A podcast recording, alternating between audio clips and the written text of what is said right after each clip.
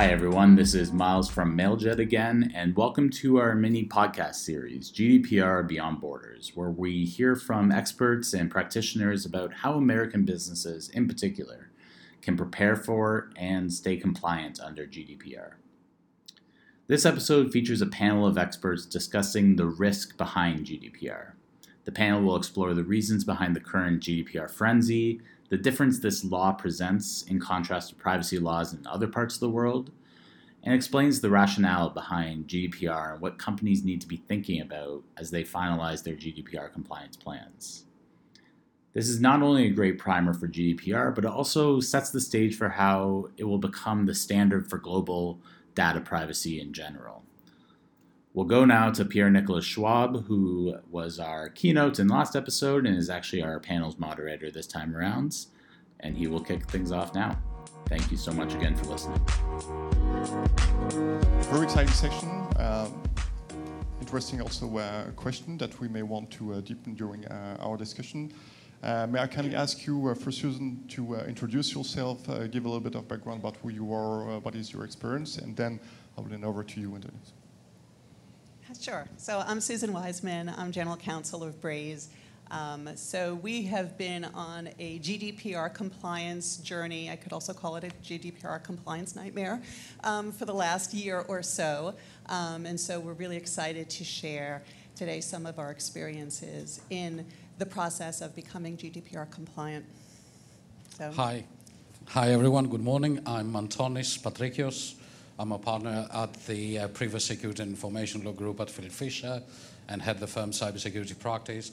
For those of you who have not heard us, we're a fairly big practice advising clients around the world with GDPR and other matters, including in particular a lot of US companies. So hopefully I'll be able to share some of the insights we've gained through doing this including us. so Antonis has been a wonderful partner for us in our GDPR compliance efforts. I, I hope I wasn't the reason why you described it as a nightmare.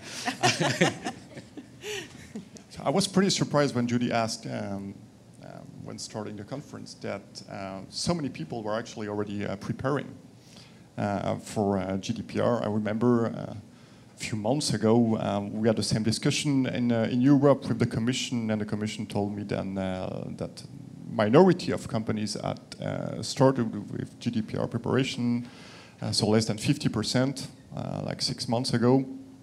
Uh, so why is it important? Why are um, all those people in the room today, why do they need to comply with GDPR? Uh, what are the different implications for marketers, for uh, IT guys, for lawyers? Could you explain uh, it a little bit, uh, Susan, please? Sure. I, I think, um, certainly from our perspective, um, we felt that from a commercial perspective as a company, that if we were not GDPR compliant on or before May of 2018, um, all business could come to a screeching halt we felt that even though um, we're not located in Europe, we felt that our customers who are global in their reach would very much care about whether or not we were able to um, convince them of the fact that we had taken GDPR seriously and were prepared to enable them when they used us to be compliant with their GDPR requirements. Um, I think that everyone who's in this room cares about it because for Americans, I think it's a real um, a, difference between how we have viewed our obligations as service providers um, in terms of how we process and control data, how we respond to requirements with respect to privacy rights. And I just think it's been a fundamental change in how companies in the US approach privacy. Um, and, and so for us, I think, you know, speaking as US companies, I think it's scary when you think about the kinds of fines that are out there, and no one wants to be the company that gets hit with those fines. Antonis, can we do business without complying with GDPR? Um, yes, if you have nothing to do with the European market or with data. Is there anyone in this room who has nothing to do with the European market or data? Probably not. Look, to me, there's uh, obviously Susan explained the, the, specific reasons that Braze cared passionately about this. And I've, I've, made it part of my mission statement to make you all EU privacy enthusiasts. At some point, it's, it's a bit of a tall order. But for, for me, there's basically two reasons why everyone should care about the GDPR. Number one is the obvious it's the law in Europe, and it has extraterritorial effect, which means that it would capture most of you, certainly if you're providing services to EU individuals. It's the law. There's very significant sanctions for getting it wrong. We've all heard about the massive fines. Pierre Nicolas mentioned the power of EU regulators to require you to stop unlawful processing. And then there's some fairly significant consequences that perhaps have gone slightly unnoticed because 20, 20 uh, million euro, 4% of worldwide turnover is such a um, headline uh, uh, item. But regulators also have powers to audit uh, companies, and we think these are, these are rights that are going to be exercised. So, for the first time in Europe, at least across Europe, you have the potential of regulators just showing up at your doorstep one day saying, Hi, I'd like to check everything now, please. Do you think that they will be show- Do you think that they would show up in US companies, or do you think that regulators will stay on the continent? just out of curiosity? That's an, that's an excellent question. Um, you have to remember what EU regulators are. They're typically very professional, but fortunately or unfortunately, depending on your perspective, under resourced and under funded. And as EU regulators, they have a duty to prioritize what they're going to go after. There hasn't been a single instance of EU regulators spot checking companies in America there was one instance several years ago where Italian regulators threatened to go to Silicon Valley and audit Google. I don't think that ever happened. But to go back, and that's an excellent question, it links to the question that the gentleman had earlier about the real risk of being enforced against if at least you don't have a physical presence in Europe. There's another potential which I think uh, US uh, citizens, especially lawyers, will understand. For the first time in Europe, the GDPR sets up the elements of what looks very much like a US class action regime. So, in addition to the fines, in addition to the enforcement action, actions, in addition to the audits, we have for the first time in Europe the ability of someone, it could be an individual or a smart lawyer or a consumer organization, to bring claims on behalf of aggrieved individuals. And there's a lot of other things that are worrying in that respect, which I won't bother you with this now. So that was the first reason. It's the law, and you have to do it, or else EU regulators may, have, may be small dogs, but they have very big sticks now. The second reason is that, well, frankly, if you want, it, you know, it's the data age. We all deal in data. And if you want to do business in Europe, GDPR is the law that sets the framework of what you can and cannot do. So, over and above legal compliance, it is what would set the broad parameters of what you can do as a business. And in that respect, I think no one can afford ignoring the law. If, if, I may comment on that. Um, so you're right on the controls. Uh, don't forget that controls have already started. So controls in France, for instance, and in Germany have already started. Yeah, so the authorities are already, uh, going into uh, businesses to see how data are, are being collected and how our data are being uh, treated. Now, on the, um, on the threat side, I think, or would you agree with me that uh, it's also an opportunity? GDPR is an opportunity because European citizens are more and more uh, data conscious. So they care about their data. Uh, you just have to uh, look about the, the polls in, in, Germany, for instance, or in uh, the Netherlands. And those of you who uh, do business with Europe and don't care about data uh, are wrong because citizens of the different European countries will then see you as bad partners rather than good partners and will just change or stop using your, your services. As I said, I know already two companies that are almost bankrupt because they are not, and European companies, because they are not uh, complying with GDPR and no one wants to do business with them uh, anymore. So I think that's the, also a, a, very big uh, threat. But that being said, how does it differ from other uh, privacy, privacy laws like Privacy Shield, for instance? So, I mean, I think the scope of GDPR is so much broader than anything else out there. Um, I mean, from our perspective, I think there's much more of a concern in the past or under the current framework, which is the directive. Um, US companies will comply with it because they're contractually obligated to do so by the European companies that they work with. Under GDPR, it's a direct obligation of the US companies who are collecting data of European data subjects. But what I think is really interesting about GDPR, and one of the things that um, my experience has been, is that when I've spoken, um, we spoke in London last summer on GDPR, and we were in a room full of marketers and advertisers, and pretty much everyone there knew about it. And when I asked people, how do you feel personally about having control over your data? And pretty much everyone in the room felt very you know, strongly that this was a great thing for them to be able to have control over their data, to know who was collecting it and what they were doing with it. But when I asked them as marketers or advertisers, what did they think about GDPR? I think the answer was the opposite. People didn't like the idea. And, and I think that calls out one of the big issues right now with GDPR is that, as, as Pierre has alluded to, right now you can you know do one google search on cars and then anywhere you go on the internet if you go onto social media or media or any place else you get all of these ads on cars. And so you know that your data is being collected and used and you don't know how it's being used. I think for americans that's much less of a, of a concern um, than for europeans who i think view gdpr or view privacy rights as a fundamental right and so I think that that really calls out a distinction. And one of the reasons American companies are having a, a harder time with this, because I think for them, privacy rights and this control over data is less of a driving force than it is in Europe. Um, Before I, I, give you uh, the, the floor, just to comment on that. Um, so in my role uh, at RTBF, I am required by law to uh, answer citizens' questions uh, on live TV once a month. So if you want to see me on TV, that's, that will be on Monday. and one, uh, one question that comes over and over is the question on retargeting.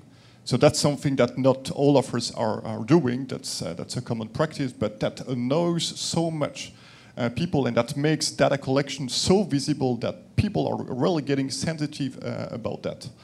And uh, to close the, the topic, what you also must know is that in many uh, European countries, for instance in Germany, uh, there are educational uh, programs funded by the states to educate children and people on data collection practices. We are also doing that too in Belgium and at the uh, EBU, European Broadcasting Union level from 2018, because we want people to be conscious about data that is being collected, how the data is being uh, treated, and you must expect that uh, that consciousness uh, level will grow with time. So if you do not comply, you're just dead. Your I, viewpoint? I, I, I think think that's uh, absolutely right. And, and, and you raise a very interesting point, which is leave, leave the law aside for a moment, right? So what we're seeing in Europe in very, very clearly is that people's percep perceptions and understanding around privacy is changing, and people do generally care about their privacy. And then we have these mega security breaches that sort of tend to reinforce that message on people's mind. So that's Europe for now, and there's very specific legal, cultural, historical reasons why we care so much about privacy. But Europe is a very big market. And what happens in Europe has impacts elsewhere in the world. And I think one of the consequences of the GDPR in the medium to longer term that we're going to see is twofold. Number one, it will influence legal regimes in other parts of the world, perhaps not in the United States of America, but think Asia Pacific, for example. They tend to take the lead from Europe. Second, and most crucially, I think that perception that's changing in Europe, as far as how individuals think about privacy, will have knock-on effects in other parts of the world, and people will start caring about their privacy more in other parts of the world. Just to highlight an example of how this plays out now, with companies with whom we're working on GDPR readiness, right? Think of your HR data, think of your customer data. GDPR says in the EU you have to give people all these rights, all this choice, all this transparency. Great. You don't have to do it in the United States of America. But you, as a business, are you prepared to explain to your US employees or US customers why are you giving all this choice to EU consumers, but you don't give it to the US people? How, how do you justify that? And some clients say, well, pretty straightforward. I have a legal obligation here, don't have it over there, so I'm just going to do what the law says. But others are thinking about it from a customer engagement and PR perspective and are just concluding, well, I can't really justify it. So if I give all that choice to my EU customers, I'll also give it to my US customers because that's what they expect me to do.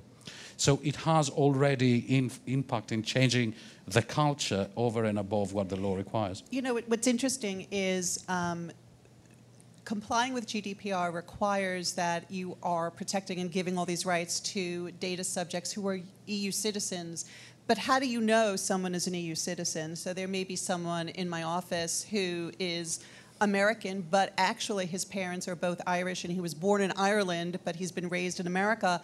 We don't know who is a European citizen. So from at Braze, we are treating everyone, every data, every piece of information we collect, we're treating everyone as an EU data subject because we don't want to make that mistake inadvertently that we haven't protected the rights of an EU citizen.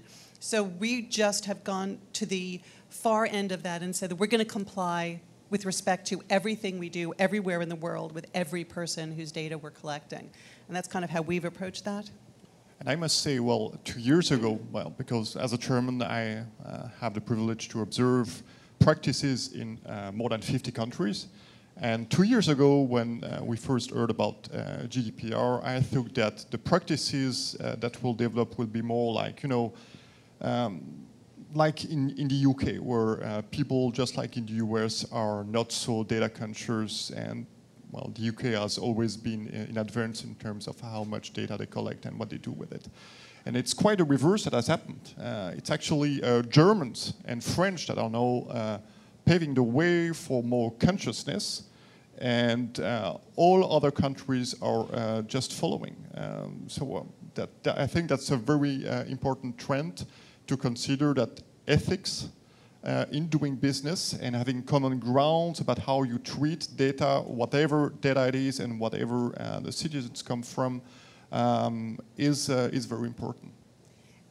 We also think at Braze, and we, we began our GDPR compliance efforts long, long ago, like over a year ago. Um, we took the view that if we want to be able to do business, that we need to be GDPR compliant, and we think that there's a competitive advantage. We think that being able to tell our customers that yes, we take this seriously, we understand the obligations of GDPR, we have re architected our systems, we are prepared to enable you to do this. We think that's really important and that companies in America need to take that perspective. I think um, Antonis probably has a broader view of this since he advises so many different types of companies across so many different fields.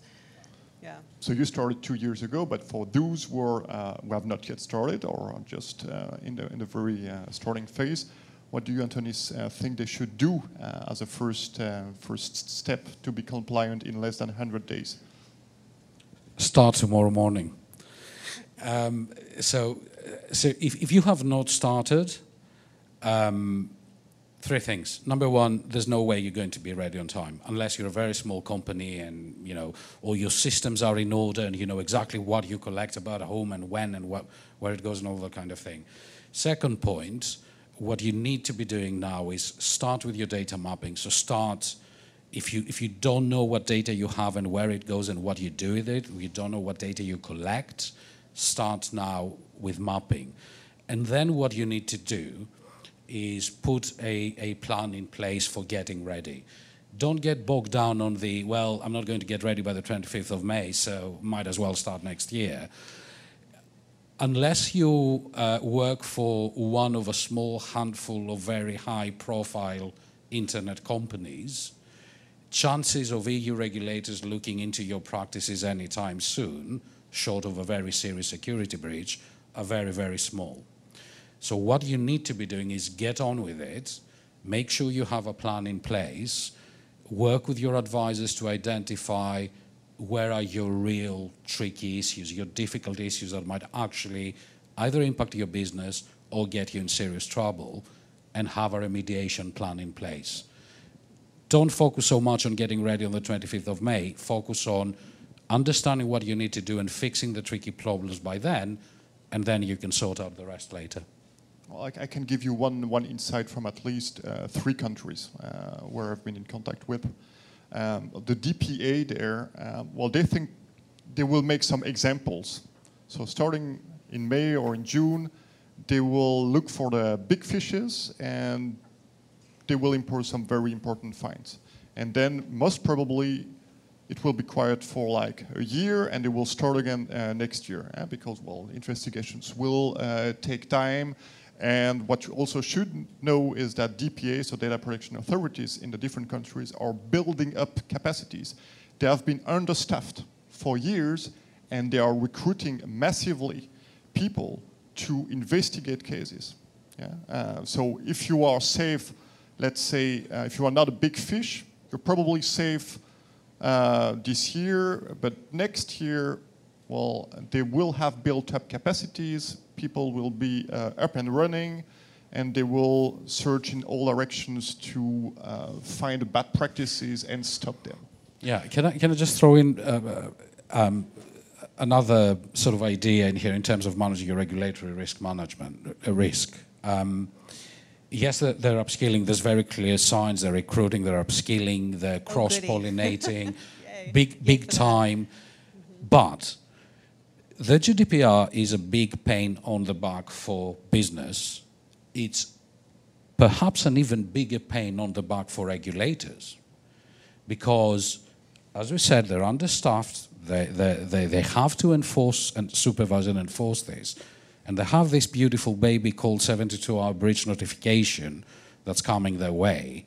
And we expect they'll be overtaken by a tsunami of breach notifications that they'll start receiving. So it's not as if they're going to have spare capacity and they will just sit there and say, What should we do tomorrow?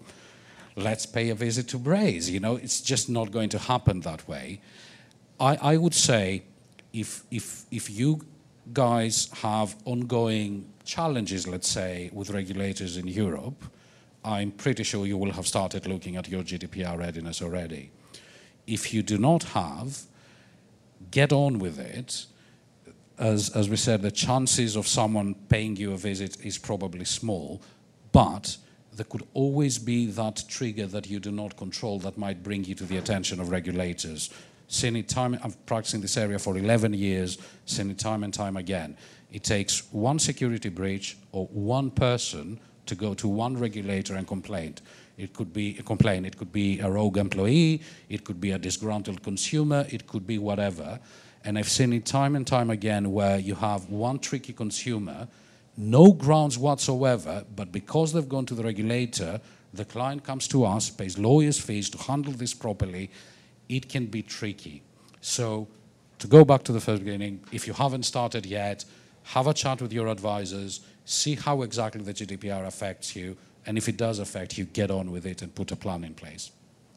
One of the things that, that we haven't mentioned, which I think is worth noting, are, well, two things. One is that the people who wrote GDPR don't really understand technology. And certainly one thing that we have focused on a lot at Braze is that there are requirements under GDPR that technology just doesn't do. And so I think what we're seeing, certainly contractually, is people saying that you will comply with GDPR to the extent feasible.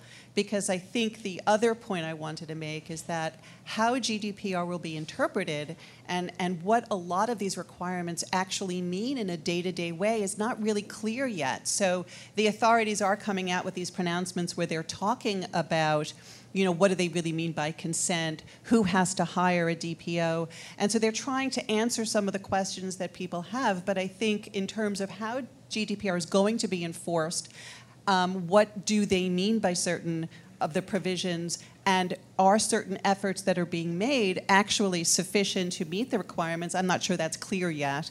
And I also think, certainly for technology companies, you can only go so far because there are things that technology just can't do today. Um, and so that makes it very challenging.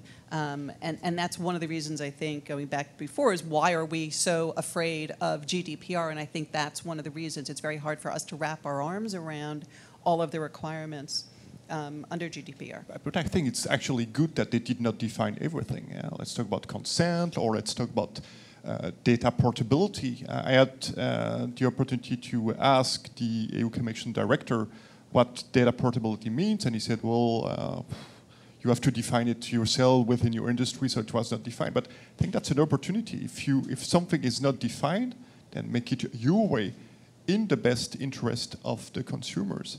And I, I very much agree with you, Susan, when you say that it's an opportunity. It's not a threat. Yeah it's funny from that perspective that you say that it's an opportunity because I think of it as a big giant stick that if you get it wrong, you're subject to fines, you're subject to um, all of these penalties. And so, from the perspective of an American company that's working very hard to be compliant, I think that the fact that things aren't clear makes compliance scarier.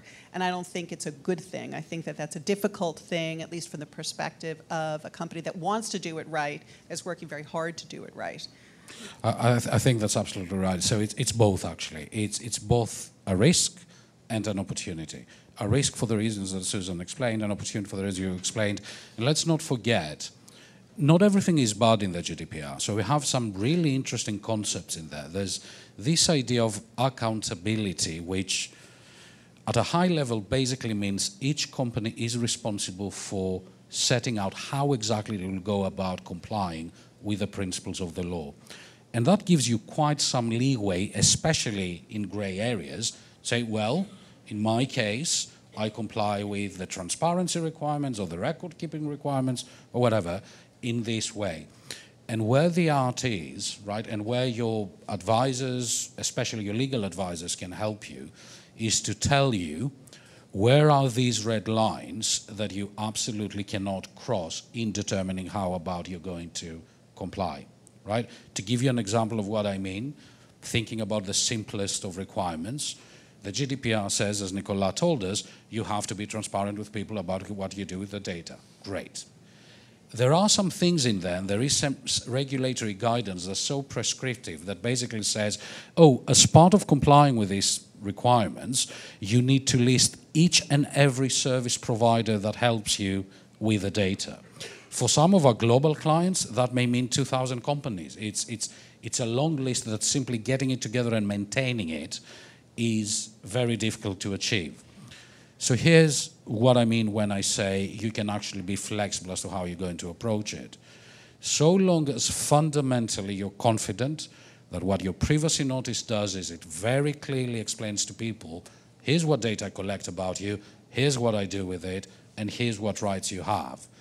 And then for a narrow technical requirement such as listing all your service providers, you've been creative in the way in which you're going to comply. For example, you do not list everything in your privacy notice, which would be pointless.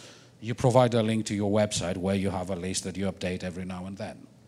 So, and even if you don't manage to comply, you restrict your non compliance to a narrow technical point that's unlikely to land you a 4% of worldwide turnover fine. No, if, on the contrary, your intentions are wrong, and what your privacy notice does is it basically tries to pull the wool over the eyes of the consumer so you can do whatever you want with the data, that's definitely something that's likely to get you in serious trouble.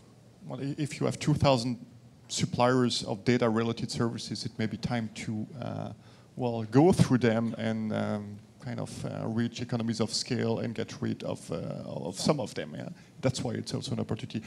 Uh, is it time now for uh, question and answers? Yeah, it's time for question and answers. So thank you so much, uh, both Susan and Tony, for uh, for your answers to my questions. And now we will take a few few questions from the crowd.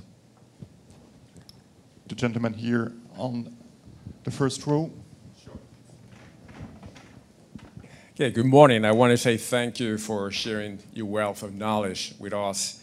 Um, I'm Hector Munoz, coming from Boston. I'm GDPR consultant. And um, my question is, take in consideration, and don't take me these numbers are right, but according to the Gartner study report, I think about 60% of American companies are not ready for May the 25th.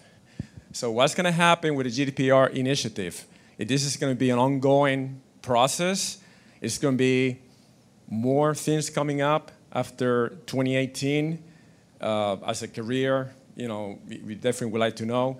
And this is going to require for companies in America to be monitored on a yearly basis, just like we do the IRS, the taxes, right? An example.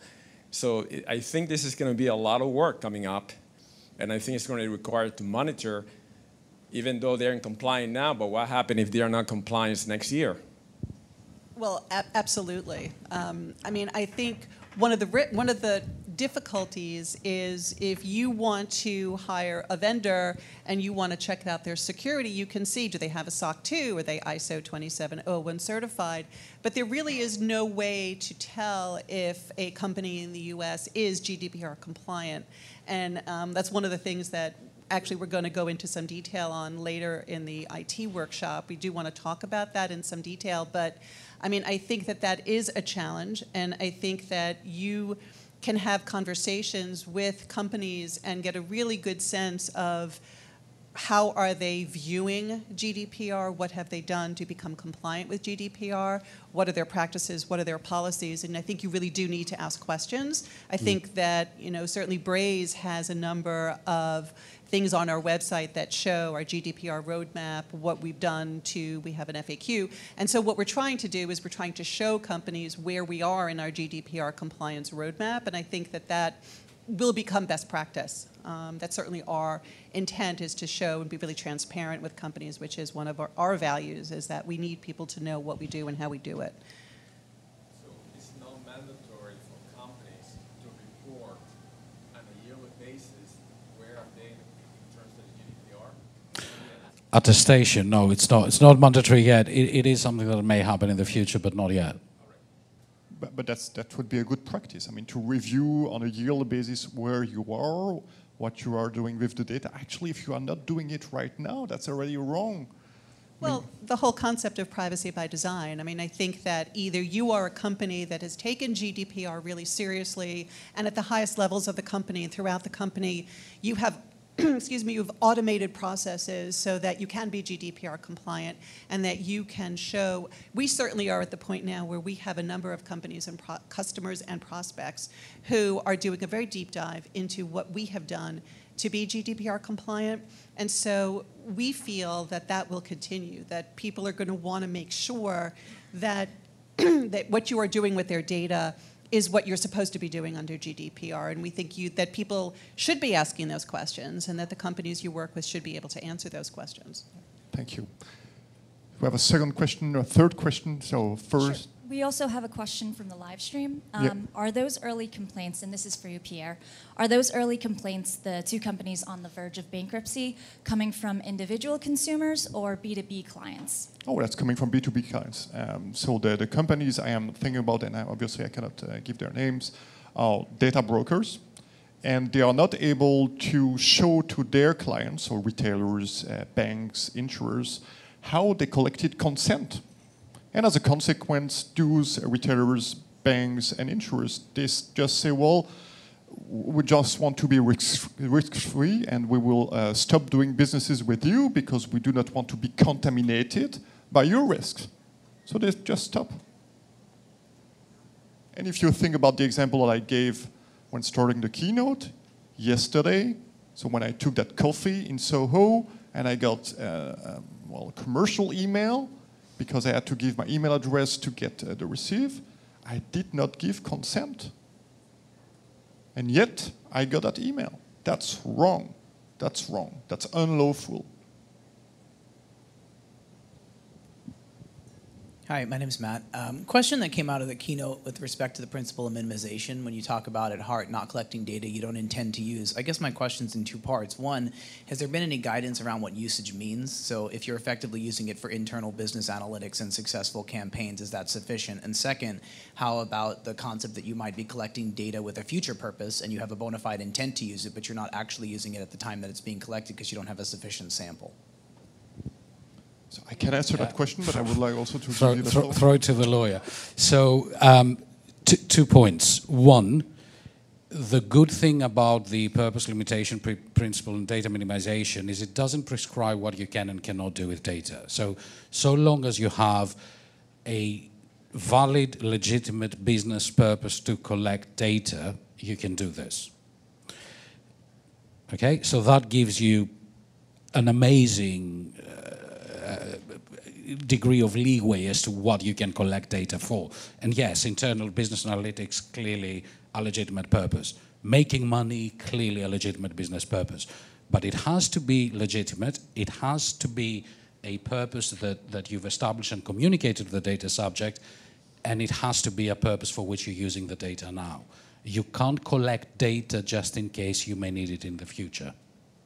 And just saying that you will do something with the data in the future is not a legitimate purpose. It wouldn't be, unless what we're talking about is I want to collect it now because in three months' time, this big data analytics project kicks off or whatever it may be. So it's, it's, it's let's say, clear and present purpose that you will have, just hasn't started quite yet. But basically collecting data because you think you might move into an area and you might need it that simply won't cut it in, in terms of the data that will be caught by GDPR. And one very important thing that Anthony said is you have to get consent. So you have to explain your uh, future purpose. So if you fail to explain that, and if, if you fail to get the consent for uh, that purpose, can, can, can, can, I just um, intervene here because I'm slightly concerned that we may be creating an impression that whatever you you need consent from people in order to collect any data from them and do anything with it. That's, that's just not the case. Consent is one of many grounds provided by the GDPR on the basis of which you can process personal data. You don't always need consent for any data processing. There are some things, such as marketing, for example, as Pierre said, where the law, interestingly, not the GDPR, we have another law in Europe, and please make a note of that piece of legislation because it's being revised and it's going to have far-reaching implications for marketing, online tracking, uh, and other things, especially if you're a telco, called the e-privacy directive or e-privacy regulation, as we'll have soon, that basically says for certain things you need consent, such as marketing. So for those cases where the law says you can only do this on the basis of consent, then you have to obtain consent. But for most types of data processing, including analytics, for example, the law does not say you need consent. Absolutely true. We have time for one more question, one last question here at the back. Hi, um, can you tell me how this uh, the, the GDPR might relate to um, employee-specific data? So my company, we don't actually collect data from consumers. We sell it to a company that their employees then log in and only the employees of that company specifically use our software. So, it, and so we, we store their email address. Is that considered personal data that has to be treated the same way as, yeah? Are there employees that are European citizens? Yes, uh, yeah. Yes, okay. So then GDPR does apply to that situation because you're collecting personal data. And under GDPR, the definition of personal data has been expanded tremendously. So under the current law, um, which was written over 20 years ago, how we were able to identify people was much more limited than how we can identify people today. And so the definition of personal data is so broad under GDPR. So if you are collecting, which you are, if you're making decisions about the data that you're going to collect, and usually most companies, when they're talking about an HR context, they are talking about themselves as data controllers, even if in another context they could be a data processor. So GDPR does apply to your situation. Yeah, it's email address are clearly personal data. I mean, just we're on the topic, things like unique device identifiers or IP addresses are personal data in Europe. So very, very broad. That's clearly the case. And then if I think what you're saying is you provide some form of SaaS solution and you have employees of your business customers logging on, and as a result of that, you require them to give you some data, and probably, may I add, you also track what they do with your software so you can improve, these activities would clearly bring you in scope as a controller, as Susan said, so you're caught. Then, um, in the interest of giving practical advice that sort of positions you in a risk sense in the best possible way, is it just that that your company does, in which case we can restrict your GDPR compliance to that particular aspect? Or as a result of de- doing that, then let's say it's probably an unfortunate um, uh, uh, parallel to draw, but GDPR spreads and actually um, infects more of your organization, in which case you need to do more things. So we will have to close uh, here. Um, so just a quick uh, sum up, like in, uh, in two uh, or three sentences. So everyone is concerned by GDPR from the moment that they collect data from European citizens. Consent is very important, so uh, you have to get consent for a certain uh, range of, of purposes, so not everything is covered. Uh, maybe we can discuss this in the marketing workshop afterwards data breach notifications we have uh, spoken uh, uh, about. and with that in mind, I propose that I hand over to Julie. Thank you very much. Well, thank you very much for sharing with us your experiences. Um, thank you so much again for listening. As a reminder, we've released all four episodes at once, so move on to episode three now, where we discuss different approaches to achieving and maintaining GDPR compliance.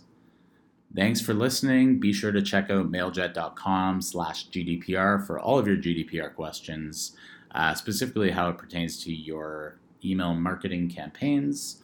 And uh, for now, we'll just see you in the next episode.